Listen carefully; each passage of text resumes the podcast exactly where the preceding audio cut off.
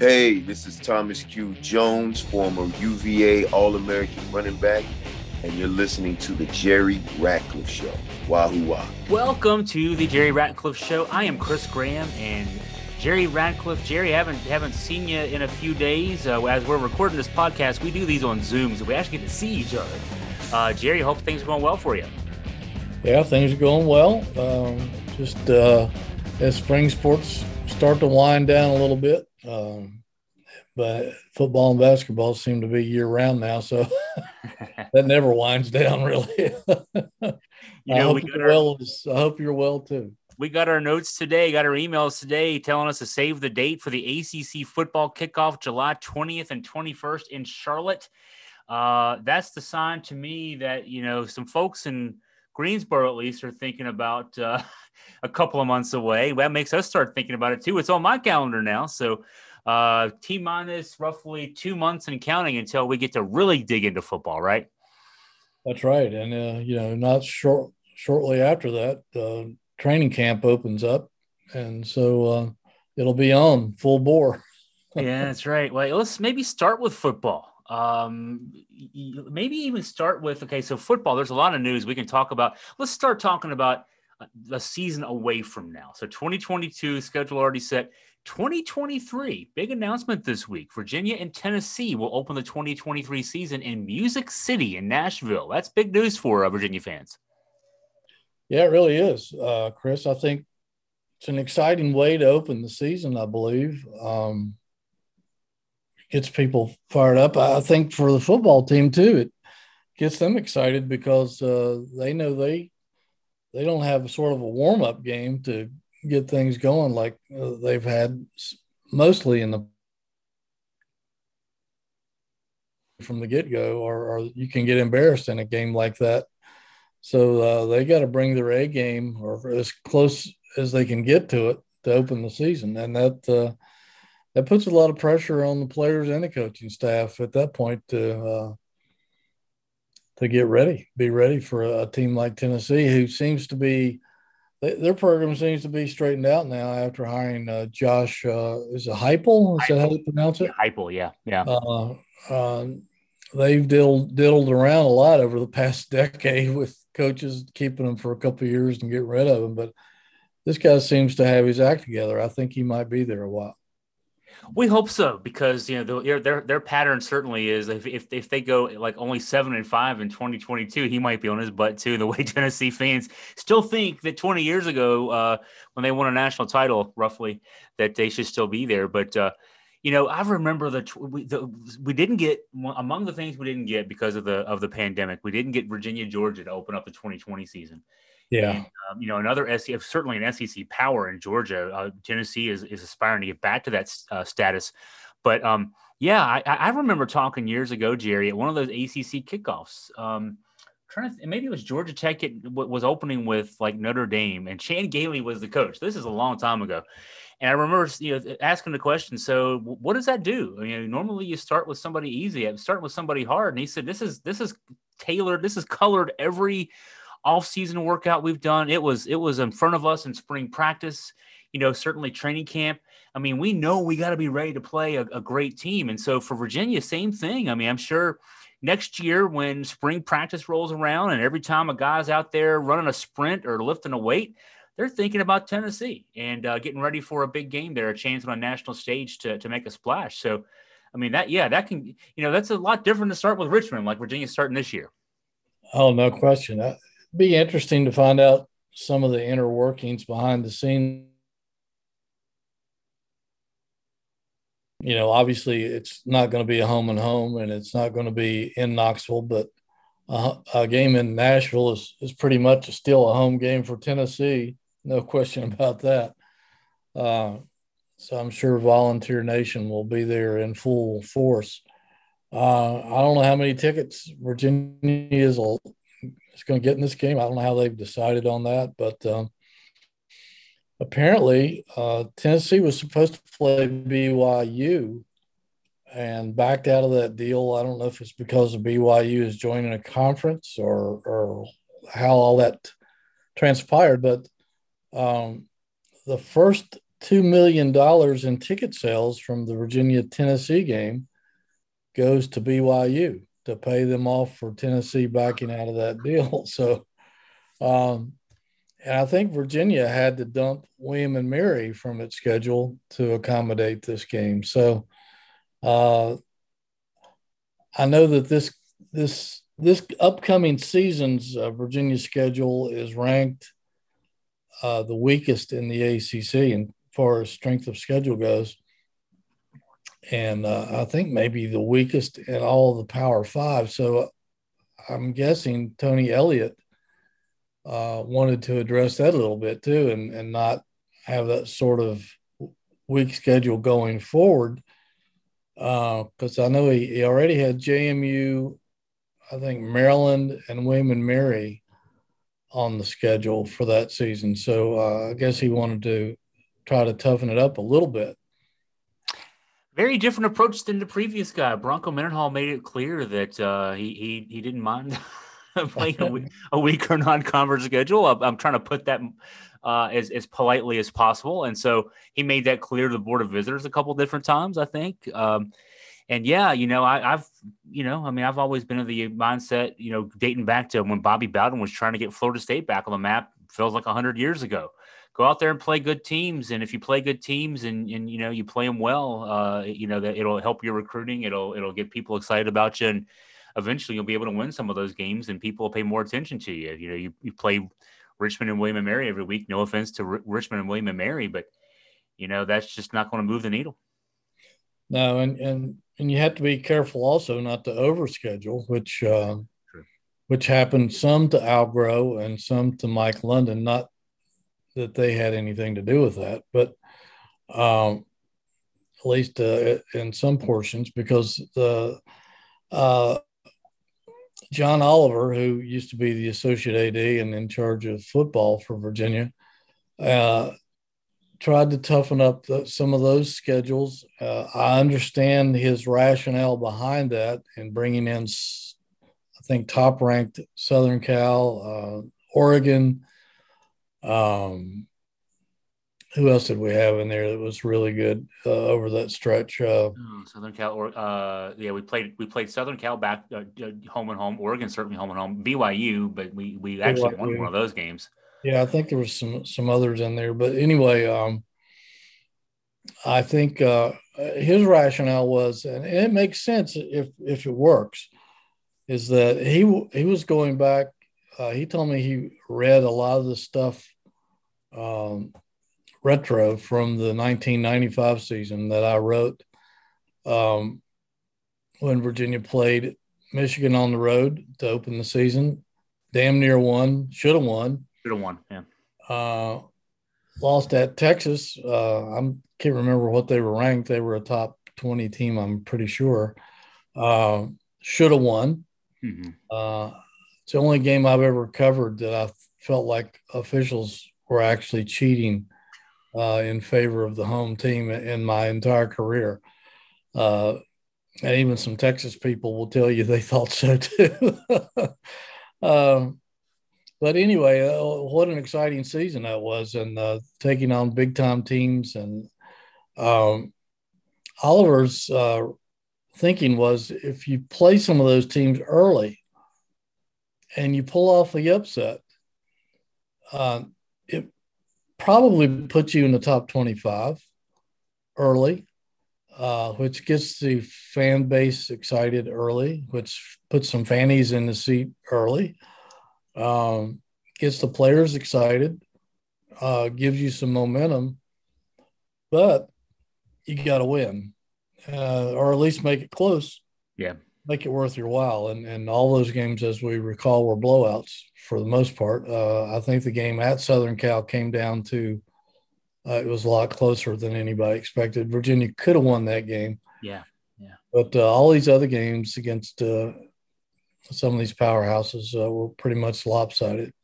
So I, I can see where that uh, works. You just got to be careful you don't overschedule. And um, I think that's kind of what happened last year with Virginia in the back end of the schedule when they had to go to BYU and then uh, had an open date and then hosted Notre Dame without Brennan Armstrong. Uh, I, I, think those two games killed just killed the team, killed the season. Uh, if they'd have played somebody a little weaker than BYU, uh, probably would have won seven games, possibly won eight if Brennan Armstrong hadn't gotten hurt at BYU. I, I still think if Armstrong's healthy against Notre Dame, the Virginia might just win that game. Well, and then if he's healthy the rest of the season too, yeah, it's it's kind of yeah. like Shawn Moore in 1990. You know, you, you, you, got your you got your trigger guy, and if, if he's not hurt, even if he's playing hurt, he's not still the same. So, um, yeah, I agree. Um, maybe play BYU earlier. Uh, maybe that's a lesson too. Um, and that's what we're doing with Tennessee. We're playing them first game out, uh, and and getting that out of the way, and you get a nice win over Tennessee. And Pitt beat Tennessee last year. and that was a uh, I think that was on campus at Tennessee. But when Pitt beat Tennessee early last year, that really propelled them. Uh, that was a that was a uh, you know put some wind behind their sails early in the season, and and uh, that Pitt team ended up winning double digit games. So yeah, you can certainly do that and, and, and benefit from it if if you can get a win and, and and be able to kind of build off that. Looking for a great dining experience in Charlottesville? Look no further than the Aberdeen Barn. The barn has been family owned and operated since 1965, with Terry and Angela providing great atmosphere and mouth-watering food at Virginia's big time steakhouse. Enjoy the fine dining or relax in the Sportsman's Bar, a fantastic place to wind down and socialize, surrounded by flat screen televisions tuned to the latest sporting events. You never know who you might bump into at the Aberdeen Barn where all the greatest Cavaliers have dined over the decades and keep coming back for the delicious menu and good times. Check it out online at aberdeenbarn.com or call 434 296 4630. Yeah, and uh, Virginia will be breaking in a new quarterback. Yeah, next game. year. Yeah. And uh, I think Tennessee will be too, because uh, isn't Hooker? Uh, he's a senior this year, right? yeah, Hendon, Hendon Hooker, a name that of Virginia fans will be familiar with from Virginia Tech days. Uh, uh, he went down there and put up some big numbers last year for for Tennessee, um, as a lot of Tech fans lamented, considering their quarterback situation last year. Absolutely. And hey, let's uh, let's you, talk about. Uh, you, mentioned gonna, that, you mentioned that 1990 uh, season, and then uh, that's the last time Virginia played Tennessee. oh well, I did. Yeah, I'm overlooking that. When I wrote the, I little, wrote a little column about the fact we're playing Tennessee next year. I said the 30 plus year Cold War is over. yeah, right. I don't know that we play them in anything scheduled. I mean, maybe in some of the non-revenue sports, but it was basketball. There was a basketball game, uh, that infamous basketball game. Was there a? Oh, that's right. We did play them, and it was forty-eight. The 48-38 game. Uh, it was the one where they blew Virginia out, and, and oh, my, well, the one down. Yeah, okay, yeah, the one, the one caused, uh, the one that caused Joe Harris to drive to Tony Bennett's house, and uh, yeah, the 89 50 and, and then the next year I think we played them in JPJ was 48 38. Um, we played a, a Tony Bennett special. Yeah, set basketball back several decades, but yeah, yeah, you're right. The famous Joe Harris game, yeah. Uh, but uh, the, the Cold War uh, uh, allusion being to what what our former pep band did to the Elvis impersonator. I wonder if Tennessee fans have forgotten that. There's a whole generation that will have to be reminded between now uh, and next September 2nd, September 2nd of 2023. Uh, for, for those that don't know what we're talking about, um, halftime in the Sugar Bowl, Virginia's infamous pep band came out and uh, made pretty good fun of uh, Tennessee fans being hillbillies, and uh, uh, didn't they? Didn't they kill Elvis or something? Yeah, I think they oh. stamp, stampeded him, right? And and you know the, the joke was, you know, Elvis. This is 1991. Uh, there were always the people who you know said Elvis hadn't really died and it was a conspiracy or he was living somewhere and he'd be seen at 7-Eleven. And so uh, the UVA pep band took care of that rumor by killing Elvis. Yes. Which uh, they were booed heavily, if I recall. and people were so offended. I mean, it was, you know, the, I guess the word hadn't gotten down there yet that Elvis really was dead. And um, just like the the West Virginia folks were upset uh, at the another bowl game, uh, well, one of those tire bowls.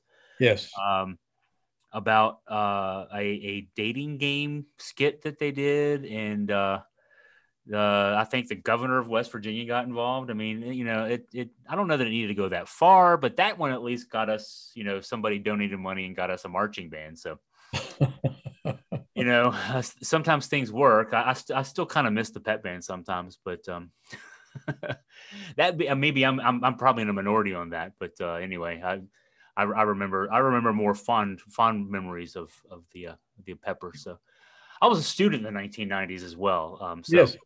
hey, let's talk about um, this. We're kind of catching up on some news here since we haven't talked on the podcast football for a while. You had a story about um, Virginia getting uh, some big news off the transfer portal a couple weeks ago. Former Miami running back Cody Brown, a four-star high school recruit who had some big name suitors after him when he was in high school, committing to UVA.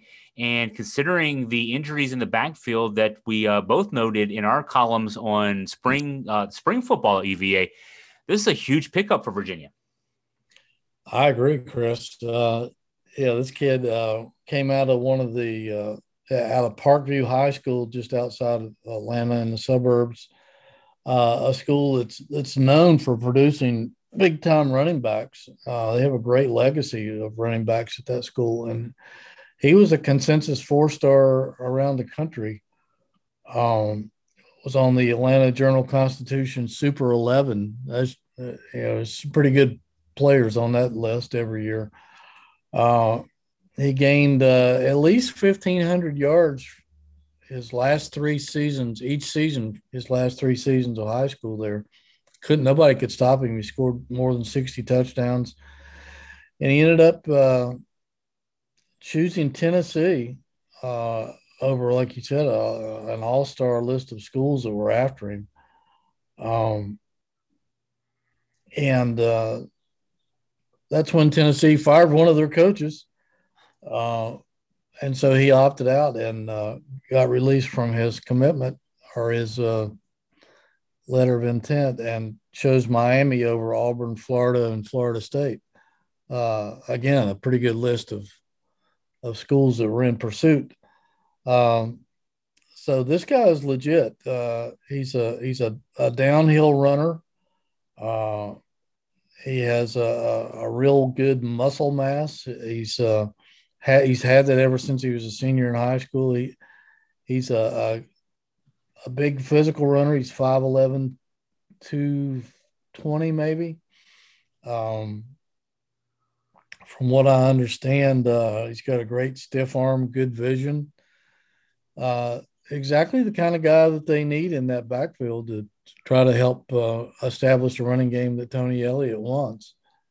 So uh, that was a good pickup, and and as we both noted, uh, we don't know the status of Ronnie Walker Jr. for training camp. Uh, Tony uh, alluded to the fact that they weren't sure um, in spring exactly if he'd be back for training camp or not. Although I, uh, some people think they have him slotted as a potential starter in the fall. So um, he was having a good camp and got hurt. Uh, we an undisclosed leg injury of some sort. We don't know if it was his knee or something else. But um, that left their backfield a little thin. They have um, Mike Hollins, who uh, has been around for a couple of years, but still hasn't quite established himself like some people had hoped. Uh, he looked good in the spring, uh, in the spring game, um, but didn't do anything dominating. And again, that was behind an offensive line that was uh, playing some guys both ways because of lack of depth at this point. Um, and Amaad Foston, another kid out of Georgia who had some incredible numbers in high school. Um, and we didn't hear a whole lot about him in the spring in terms of how he might have upped his game. So uh, it was pretty key that they get another guy and to get one with the background and reputation like Cody Brown. That's that was a, definitely a good pickup, no question. Another big pickup uh, off the transfer portal, uh, a grad transfer from South Carolina, Devontae Davis, uh, defensive tackle uh, you know, Virginia did a great job uh, in the offseason on the transfer portal addressing the two end defensive end positions. Um, and and they've got some guys at defensive tackle, but you, you know depth is always a key, uh, as we saw last year. Injuries can really deplete you as the season goes on. So having another guy and a, a six-year guy, 6'4", 300 pounds, this is a big pickup for the Virginia defensive line. Yeah, Devontae Davis. Um, I'm not going to get excited about him yet because uh, he he really didn't play all that much at South Carolina. Uh, no starts. Uh, he was there for three years after playing at Georgia Military College. Uh, he only had uh, he played in eight games last season as a redshirt senior, but he only had four tackles, uh, and three of those were against Texas A&M. So I'm going to reserve my excitement about him until we actually see him in action. Um, he's he's definitely got the size, and he's definitely definitely has been around for a while. But um, uh, his his numbers uh, don't exactly jump off the page at you. My excitement is he's a warm body from a Power Five school. we need depth on the line. this is true. This and that is something to get excited about because uh, you know his body's warm. He's going to be in grad school. Um, if nothing else, he's uh, you know he'll give us some practice depth, uh, and and that doesn't hurt you either. If you know, yeah, he's not he's not necessarily going to push Aaron Faumui and, and some of those guys who are coming back, but uh, maybe if he does, then even better. Yeah, you never know. Uh, sometimes a change of scenery brings out uh, something different in guys. So maybe this is what he needed to ignite his his uh, game you think you got to think that Tony Elliott would have at least uh, known something of him. He's from he played high school ball in South Carolina. He also played at South Carolina, so uh, maybe uh, Tony or you know some of the folks he's talked to um, had some good things to say about him. Let's go to this. Let's go to your scatter shooting column, and also I wrote about this as well. I want to focus on the ACC uh, and it's uh, the the talk at the uh, conference level about getting rid of division play. I guess it will begin in 2023, perhaps uh, and go to a one big conference uh, where the conference championship game will be determined by uh, the two teams with best records instead of having two division winners play in that game. And also, then importantly, maybe for fans, uh, you would get a chance to see some of these teams we haven't seen in a while every other year at least. Uh, uh, the three five five model. that would have you playing three guaranteed opponents each year and then kind of rotating the other 10 every other year. Uh, lots to unwrap here, Jerry. Where do you want to start? Yeah, I, am not in favor of this uh, three five five model. Um, and uh, you know, do you really need three permanent partners? I don't know, but um, maybe some schools do. I don't think Virginia does. But uh, the the thing that bothers me about uh, eliminating divisional play uh, I wrote this, you probably did too, is that, you know, in the past, like in 2019, Virginia had to beat out six other teams to win its division and play in the ACC championship game, thusly gaining an, an Orange Bowl bid because Clemson was obviously in the uh, college football playoffs. Uh, if you do away with divisional play and only take the top two teams as they did a couple years ago during the COVID year when uh, and and they allowed Notre Dame in, which uh, I'm assuming is not going to happen with this, but um, that meant that uh, not only would Virginia have to beat the six teams that it normally would have had to have beaten out for the Coastal Division title, they got to worry about six other teams that that uh, would have been from the Atlantic Division. So instead of beating out six teams to qualify for the ACC championship, you got to beat out 12 teams for the ACC championship. Um, and I, I, did a little research on that. And I think since they began divisional play in 2005, uh, every team that has played in the ACC championship game over that period, except for three times, has won at least nine games. Um, and if you go back through Virginia's history in football, Virginia has won nine games only eight times in its history. And on three of those occasions, the ninth win came in a bowl game. So uh, we're talking about without a bowl, bowl those three bowl wins, Virginia is only won nine games five times in the regular season in its entire 130 or 40 or whatever years history. Uh, that doesn't add up to me to be a, a good thing or a smart thing for Virginia football. I took a, I took the similar approach, which is it's not good for Virginia football, uh, and and slightly different way of getting there, which is um, two things. I, I, I think it's going to happen uh, sometime in the next few years where the college football playoff is going to expand from its current four to twelve. Um, it would not surprise me when it does that that it will take uh, the Power Five champions as automatic bids, kind of like the NCAA tournament takes a conference tournament champion as your automatic bid, and then you'd have seven other at larges.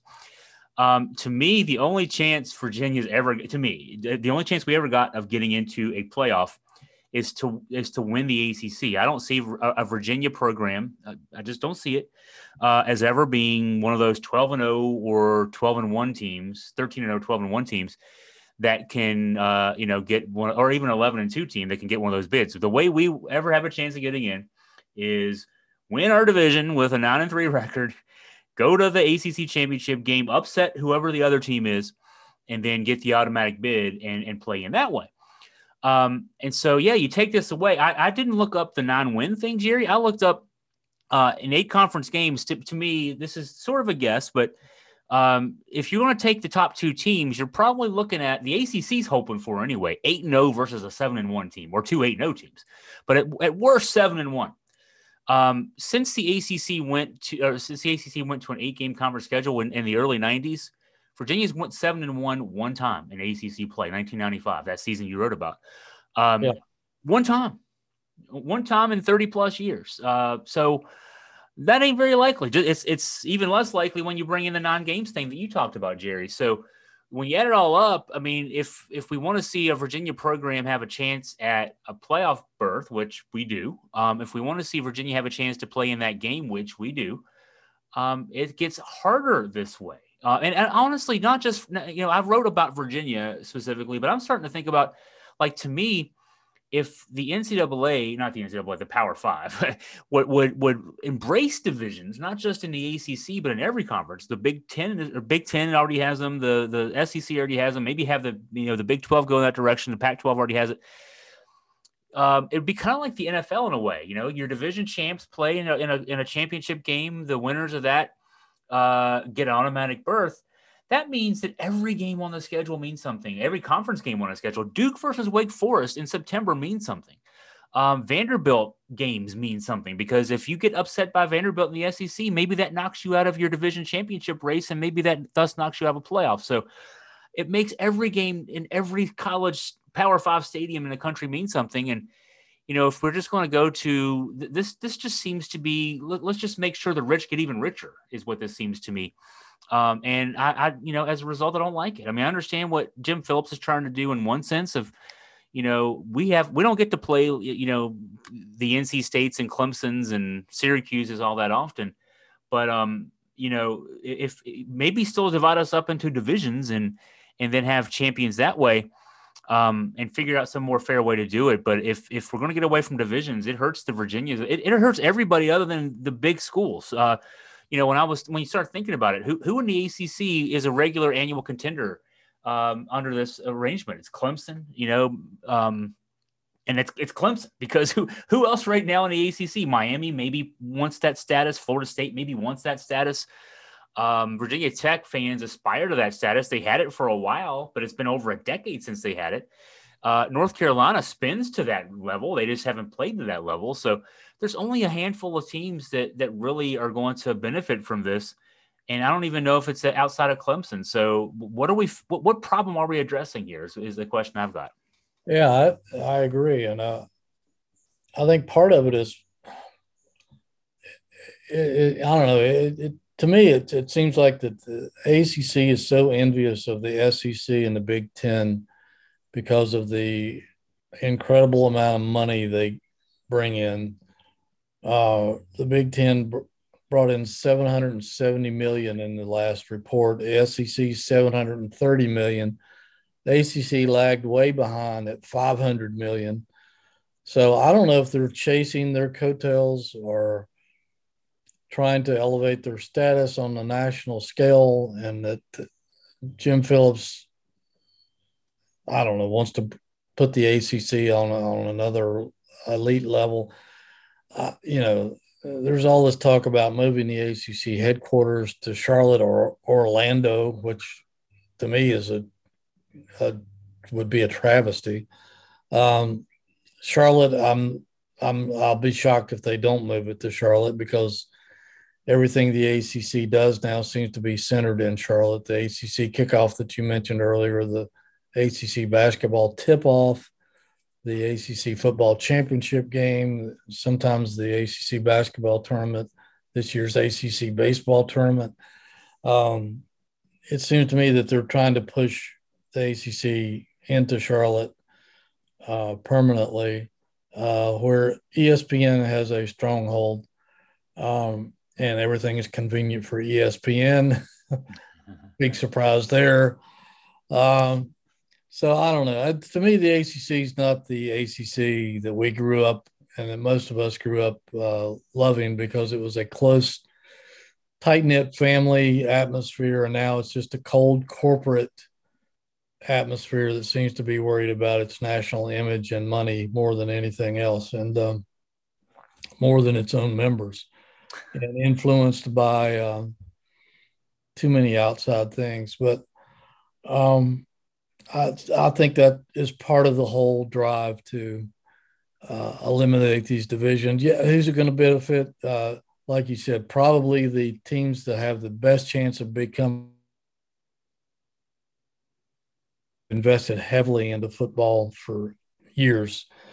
Um, they're hoping Miami and Florida State have a rebirth, and uh, I think they're secretly pulling for North Carolina to join the elite. Um, Virginia Tech, possibly, I don't know. It, like you said, it's been more than a decade since they've been really relevant on the national scene. So, uh, to me, I, I, think it's just a push, another push toward trying to nationalize the ACC and, and make it uh, become a more important player on the national stage than than what it's been in recent years, at least in terms of football. UVA Orthopedics and Sports Medicine boast one of the finest teams of doctors in the country, and they're right here in Charlottesville to not only provide care for the University of Virginia athletic teams, but also the Charlottesville and Central Virginia communities.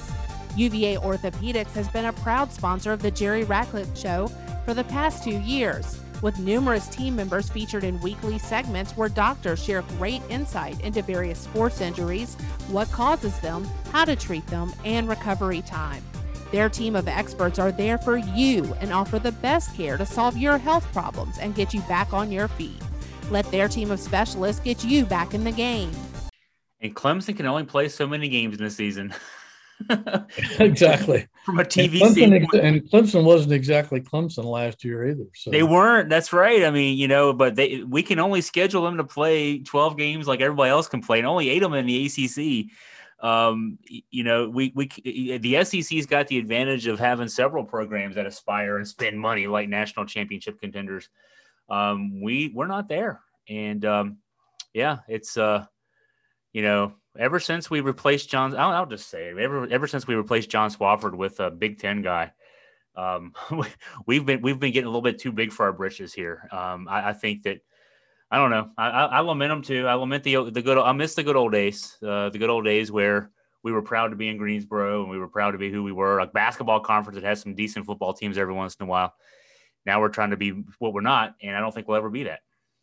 And the ACC tried to push um, Swofford out earlier than what they did, uh, and he has his power has essentially, and I, you know, I guess he had a limited amount of power, but and the presidents were always in control to some degree. But now they make up the board of governors or whatever the heck you want to call it that uh, they make all the decisions for the ACC. Really, it's the, the presidents of the 15 schools.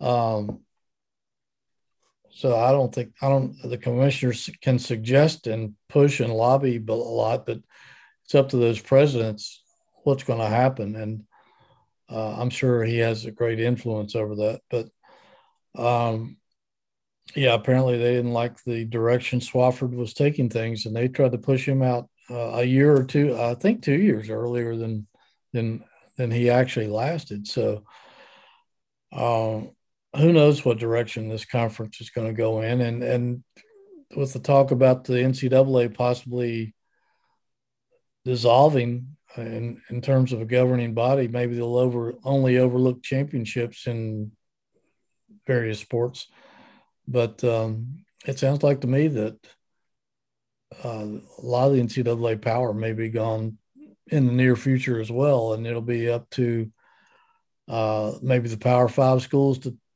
establish their own football governance of some kind.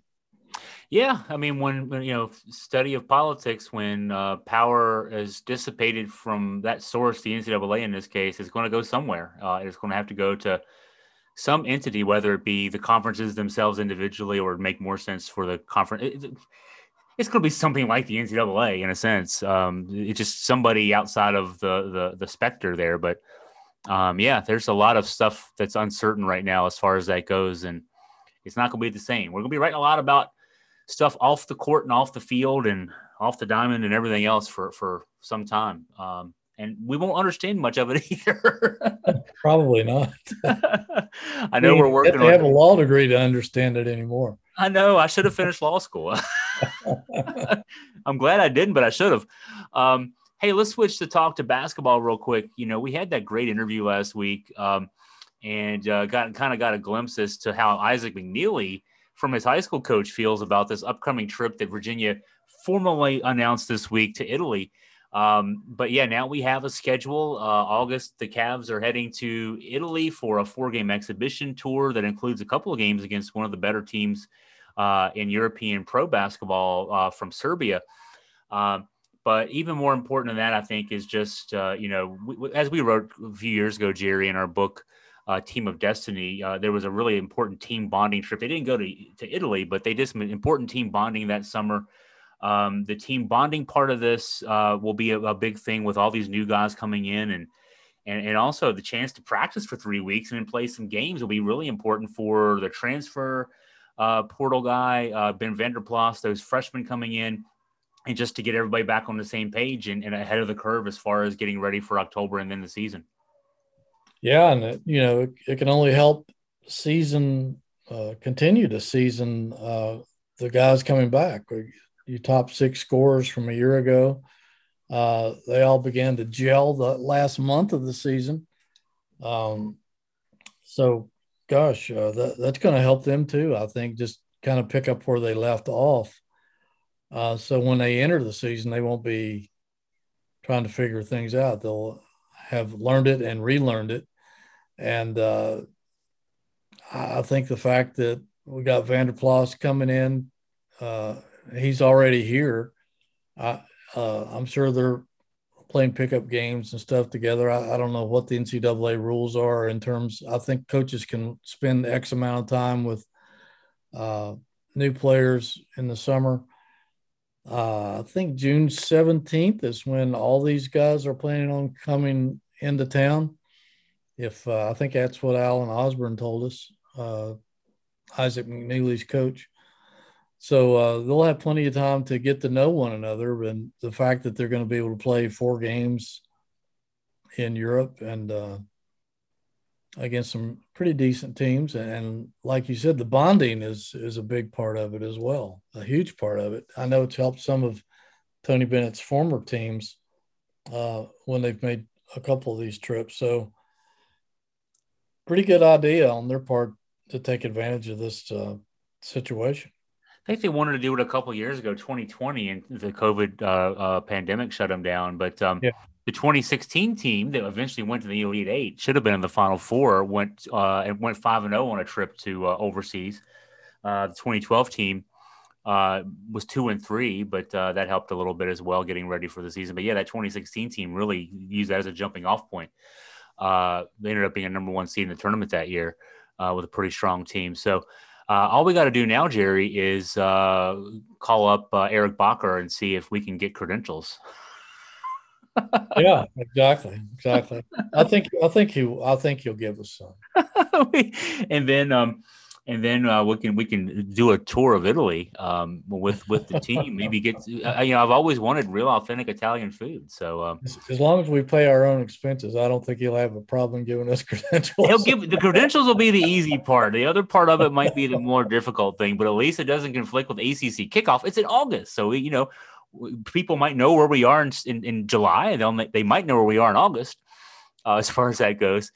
Um, but yeah, that's that's uh, that's good news for Virginia basketball. Um, it's it's one of those things that you know you'll you'll probably readers out there, listeners out there, uh, readers of both of our websites will say, you know, what's the big deal? They're playing exhibition games. This this is going to be something that'll help this team uh, get ready for next year. So.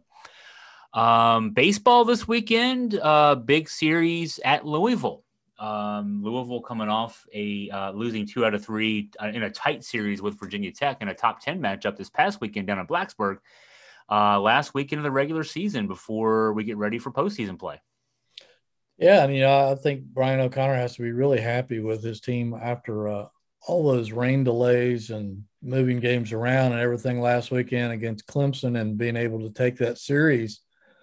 Uh, that was a big deal. Um, winning uh, the last couple of home series against Carolina and Clemson, um, and kind of regaining the momentum they had temporarily lost uh, before that with a little bit of a losing slump. And so I, I, think he's got to be happy going into Louisville this weekend, knowing that they've already got a, a spot clinched in the ACC championships next uh, week down in Charlotte. And, um, it's not like that they have to fight their way in like they did at the end of last season. Yeah, yeah.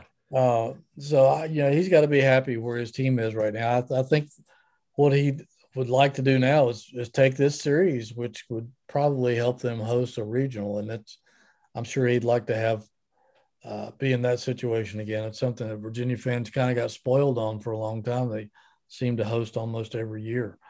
Uh, so I'm sure he'd love to bring that back to Charlottesville with the momentum that the program has picked up uh, from the end of last season on. Uh, it'd be interesting. I, yeah, I haven't done this. We had to look up and see uh, what the record has been since postseason last year. Uh, all that uh, winning they did in the ACC and the NCAA's, and add that onto this year's record. I'd say that's a pretty good pretty good number, I would think. Yeah, see, they would have been four and one in the regional. Um, then what in the super regional? Did we win? How, how did we do in the super? I'm trying to think how we did in the super. Did we? We were two and one there, so six and two, eight and four against really good opposition. Um, I think we were two and two uh, in the ACC tournament because we got to the semifinals and lost to Duke. And I'd have to look at the rate because we were 11 and 14 at one point last year. Yeah, there's going to have to be some math. That's a, that's a good one though because we were 11 and 14 at one point last year uh, overall, and then had to play and, and, ended up in the College World Series. That that would have put us somewhere. What was our where our record ended up being last year? Let me look at this real quick. That's a great one. That's that's that's one that we need to look up. Um, let's see. We ended up uh, 36 and 27, so 25 and 13 down the stretch last year, 37 and 13 this year. Uh, 62 and 26. I don't I don't think there's too many people should be upset with 62 and 26. That's a that's a pretty pretty impressive number right there. With a fair number, 16 of those games last year were against other teams playing for NCAA uh, championships. So um, yeah. to go 10 and 6 against that group is pretty good too. Um, no question. No question. So, yeah, yeah, and, and and that's the thing with this team this year. Yeah, right now RPI they're top fifteen. I think they were 14th when I looked last night. Um, you know, you go if you're if you're the top 16 seeds end up getting to host a regional. Um, win a couple this weekend, win a couple next week in Charlotte, and uh, you know you're 41, probably 41 and 16 if you do that. You're hosting. Uh, you're hosting a regional, and uh, And, and, yeah, we did get spoiled. We had we had a lot of those uh, for for quite a while there. Those are fun things to be a part of. Yeah, it, it would be good to see um, see it back here in Charlottesville, especially after the Ryan Zimmerman game when they uh, had the standing room only and had nearly six thousand people in the stadium. So that that would be cool to see again. Heck, maybe maybe instead of setting our sights just to host a region, host a regional, let's uh let's let's win some more games and get in the top eight, and we can we can put ourselves in a position to host a super regional. Yeah. Those are even more fun. they are. They really truly are. Uh, that series with Virginia Tech felt like a super regional. So uh, we'd love to have that atmosphere back. Uh, you know, like you said, Jerry, with the great attendance with the Ryan Zimmerman game and just that whole weekend uh, felt like felt like that level of play. Um, and uh, for, for baseball fans, uh, it's it's it's been a while since we've been able to see that in person for for most of us.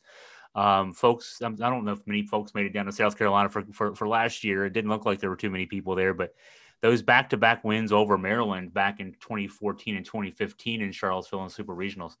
Man, you can cut the tension with a knife uh, from the first pitch of the game on. Those those are incredible. That's an incredible atmosphere to be a part of. Yeah, no question. And uh, that those were some good Maryland teams too. So that that that was a, a very memorable series for sure. Yes, yes. Well, uh, Jerry, anything else uh, catching your attention? Uh, we got a lot to we've we've covered a lot, and we've got a lot still on our plates here. Yeah, well, you know, you got to uh, tip your cap to the uh, rowing team. It's won another um, ACC championship. I think it's twelve in a row or something, and uh, nineteen of twenty. Or it's a real dynasty, and it, it, doesn't get much attention, I guess, because it you know it's not, it's not a sport that draws a lot of fans or fan interest, I think. But um, the lacrosse team uh, playing Maryland, undefeated Maryland, in in a huge NCAA quarterfinal game this coming Sunday in Columbus, Ohio, and then uh, the two tennis teams. I think Virginia is the only school in the country with both the men's and women's tennis teams um, still alive. I guess in the men's golf team was fighting for its postseason life today. I haven't seen anything yet. I just saw something they fell just short of advancing. I, I thought it was going to be tough because they came yeah. in the ninth, uh, seventh place. They had to be in the top five. Yeah. Uh, not one of be- uh, not one of best uh, the best uh, Bowen Sargent teams that he's had. Uh, although they should be greatly improved next year. He's got some great recruits coming on board. Uh, this year was a struggle but they rallied and, and made it interesting. And the, the women's team, Ria Scott, uh, man, you got to give her credit. She's um, she's built a really good team for the women, and they put on one of the greatest performances of all time uh, last week in Michigan to, to get into the uh, NCAA championships. So with some good luck and uh, repeat performance, who knows? They could do something pretty magical in the uh, national tournament. But that you know that's uh, if you're a Virginia fan and you like Olympic sports, uh, wow, I don't know how you could ask much more than what they're putting out over there right now. That's right. Spring's a good season for Virginia fans, no doubt. well, for Jerry Ratcliffe, I'm Chris Graham. We'll sign off here on this edition of the Jerry Ratcliffe Show. Thank you for all your support. Hey, Jerry, we should probably thank our sponsors before we sign off.